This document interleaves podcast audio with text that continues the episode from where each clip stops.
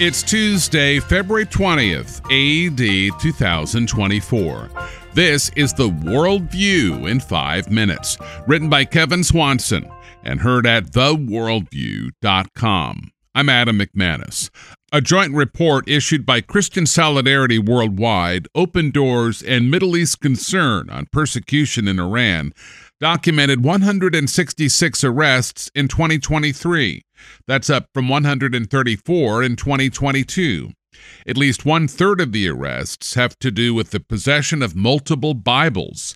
17 Christians have received prison sentences up to five years or have been subjected to fines or flogging. One Christian convert testified to his torture. He was violently punched and kicked and subjected to, quote, a lot of mental and emotional torture, end quote. They threatened harm and indecent treatment of his wife and children.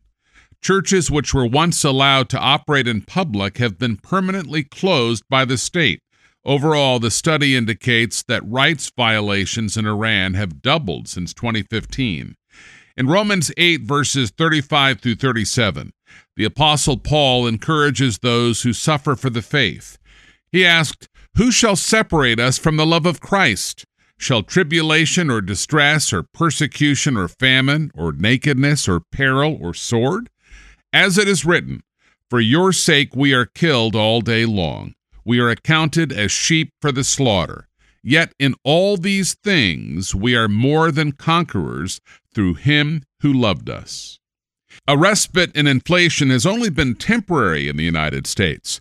The producer price index popped up to 7.1% annualized January, reports Wolf Street, and the consumer services sector was up 12.7% on the annualized basis.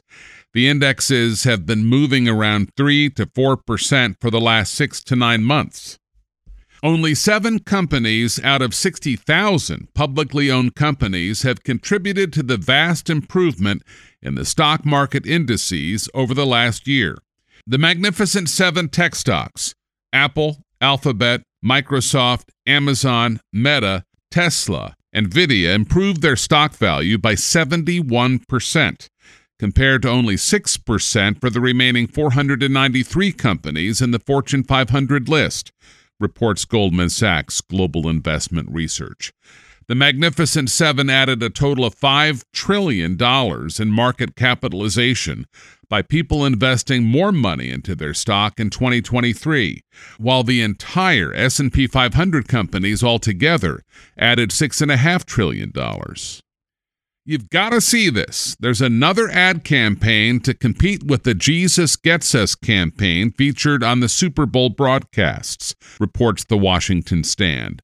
Former gang member Jamie Bambrick has released his own Jesus Saves Us campaign, which is already netting millions of downloads through X and YouTube featuring pictures of a former lesbian, a former abortionist, a former drug addict, a former witch, a former right hand man to Richard Dawkins. The video points out that, quote, Jesus does not just get us, he saves us, redeems us, forgives us, heals us, delivers us, and loves us, end quote.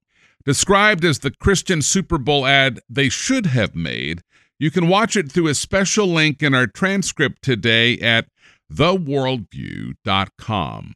These days, Jamie Bambrick is an assistant pastor of an evangelical church in Northern Ireland. Drug overdose deaths in Oregon have doubled since 2019 following the passage of a ballot measure to legalize virtually all drugs for personal use, reports Reuters. Measure 110 had passed by a 58 to 42 percent majority. But now, an Emerson College survey finds that 56% of Oregonians support a total repeal of Measure 110. What used to be the second largest economy in the world has slipped to fourth place. Japan is officially in recession after a double quarter slippage of 3.3% and 0.4% negative gross domestic product growth. Japan's debt to GDP ratio increased from 50% to 260% since 1980, Japan has also led the birth dearth in the world, with the fertility rate lowering from 4.0 to 1.37 since World War II. Meanwhile, the U.S. debt to GDP ratio increased from 32% to 120% over the same time period. The U.S. fertility rate has dropped from 3.6 to 1.66 over the same period of time.